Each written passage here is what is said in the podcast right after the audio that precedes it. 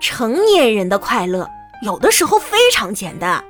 梳头的时候发现比昨天少掉了几根头发，下班后工作群竟然没有疯狂弹出新消息，昨晚居然十一点就睡着了，刷微博没看到新的坏事发生，哇，真开心！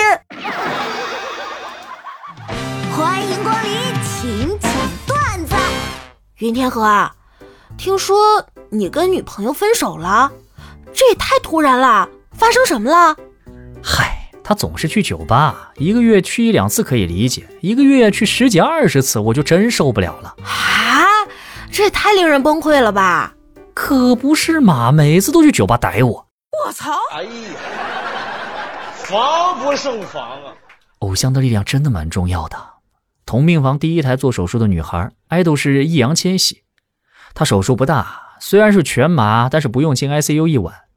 推回来的时候，护士交代别让他睡着了，坚持到几点才能睡。哎，我们就想方设法找他说话，灵机一动，就想着放首偶像的歌给他听，随便搜了一首，旋律一起来，女孩虚弱地说：“啊，这句是何炅唱的。”我们陷入了尴尬，想着要不要切歌。没过多久，女孩虚弱的声音再一度响起：“啊这一句才是易烊千玺唱的。”哦，都啥时候了，还能认清老公的声音，是真爱了啊！爷爷爷爷，都六十五年了，你依然叫我奶奶，亲爱的美人儿小甜甜，这里面的秘诀是什么？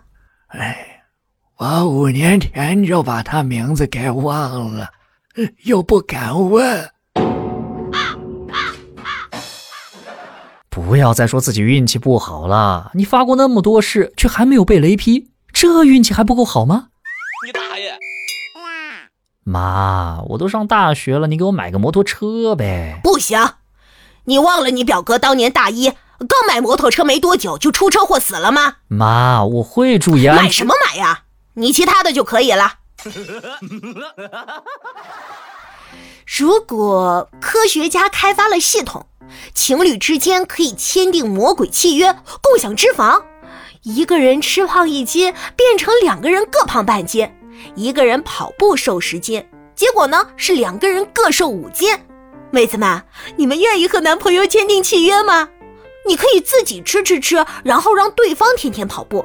分手契约解除，脂肪自动归位。到时候估计很多妹子都不敢分，毕竟有肉在对方身上。结完婚，跟媳妇一家一起去他远方的姥姥家。